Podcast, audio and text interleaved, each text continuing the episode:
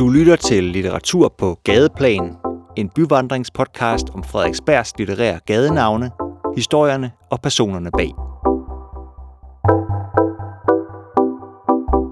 I dette afsnit en samtale mellem litteraturformidler Søren Langeager Hø og bibliotekar Michael Bak. Hej Michael. Hej Søren. Vi er nu på øh, Christian Ricards vej, her øh, på det centrale Frederiksberg. Og den er jo altså opkaldt efter digteren Christian Ricard, som øh, jo altså gjorde, øh, slog sin folder i romantikken i, i Danmark. Er det ikke rigtigt, den er opkaldt efter lyrikeren her? Jo, det er fuldstændig korrekt, Søren.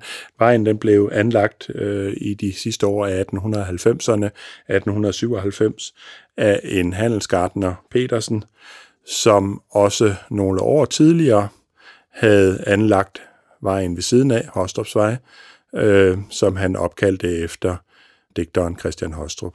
Ja, de to digter, de kendte jo også hinanden, ikke? Jo, det er vist korrekt. Vejbilledet der, det, det, det danner også en slags, i hvert fald en lille fli af en dansk litteraturhistorie der. Jeg ved ikke så forfærdeligt meget om Handelsgartner Petersen og hvad der stod på hans bogreoler, men øh, både Hostrup og Richard var jo populære i samtiden. Øh, Pussy nok kom der jo så også samtidig med anlæggelsen af Christian Rickers vej en kirke på vejen, St. Lukas kirke. Øh, jeg ved ikke, om Petersen har snakket med præsterne om det, om der også der har været en, en forbindelse mellem kirken og Richard. Det, øh, det har jeg ikke kunne finde ud, af, nu, finde ud af. Men i hvert fald, Hostrupsvej og Richardsvej er opkaldt øh, af Handelsgartner Petersen med cirka 10 års mellemrum. Øh, Michael, jeg kan høre, du udtaler øh, navnet her, Richard, og jeg udtaler lidt anderledes. Jeg ved faktisk ikke helt, hvorfor jeg udtaler det på den måde, jeg gør. Jeg tror bare, det har jeg øh, hørt et sted. Jeg ved faktisk ikke, hvor det kommer fra, men jeg er helt stensikker på, at han hedder Christian Ricard. Det lyder også lidt finere at sige Ricard, altså sådan fransk klingende, tænker jeg. Det passer meget godt til ham, tænker jeg. Hvad tænker du? Ja, jeg tænker, at øh, de fleste nok kender ham som Christian Ricard i dag. Ja, det er muligt. Sådan har jeg lært ham at kende. Altså, det, lyder lidt mere, det lyder lidt mere flat, der bare hedder Richard, ikke? Jo, han har sikkert tyske forfædre. Måske. Man kan sige, at øh, Christian Ricard i sin øh, samtid, der var han jo en virkelig stor kanon, øh, der kunne leve af at være øh, øh, digter. Og efter øh, med tiden her er hans stjerne så falmet lidt, så vi ser ham lidt i dag i et andet lys. Og det har jo noget at gøre med, at, han, øh, at den romantik eller romantisme, som han ligesom er blevet bærer af, øh, at den kan i dag godt virke sådan, altså, altså alt for tyk, fed sovs. Så det næsten er sådan for kvalmende at, at, at være i. Men øh, han, han kan jo helt sikkert øh, noget i hans digte her. Den, øh, hans, hans vigtigste digtsamling, den hedder Nyere digte fra 1864, og der er blandt andet en sektion der i, der handler om, øh, da tyskerne vandt i 1864 øh, øh, og, og tog Sønderjylland fra Danmark, og det, det traume eller det sår, der ligesom er i det.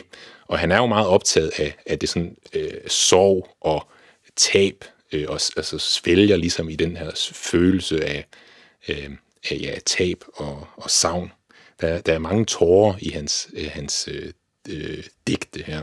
Og vi kender jo i hvert fald den mest kendte af, af hans, øh, af hans digte, er Altid Friday, når du går, øh, som jo er blevet sat i øh, musik af Weisse, og jeg tror ikke mindst det er på grund af den melodi, at vi, vi kender den i dag. Men jeg ved, du kender, du kender lidt om, om historien om alt, altid fredig, når du går, Michael.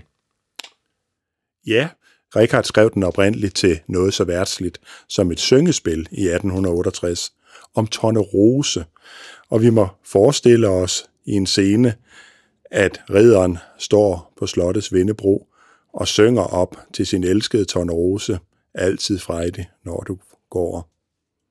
Og med det sidste vers, kæmp for alt, hvad du har kært, dø om så det gælder.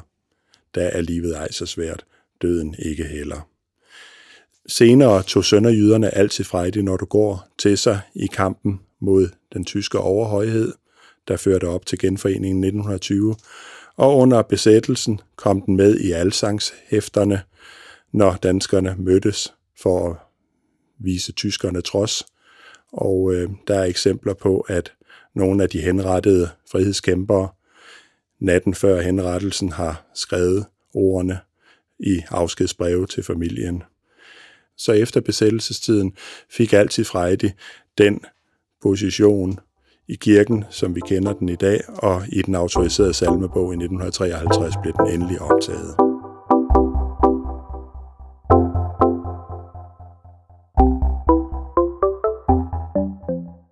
Denne podcast blev produceret af Biblioteket Frederiksberg.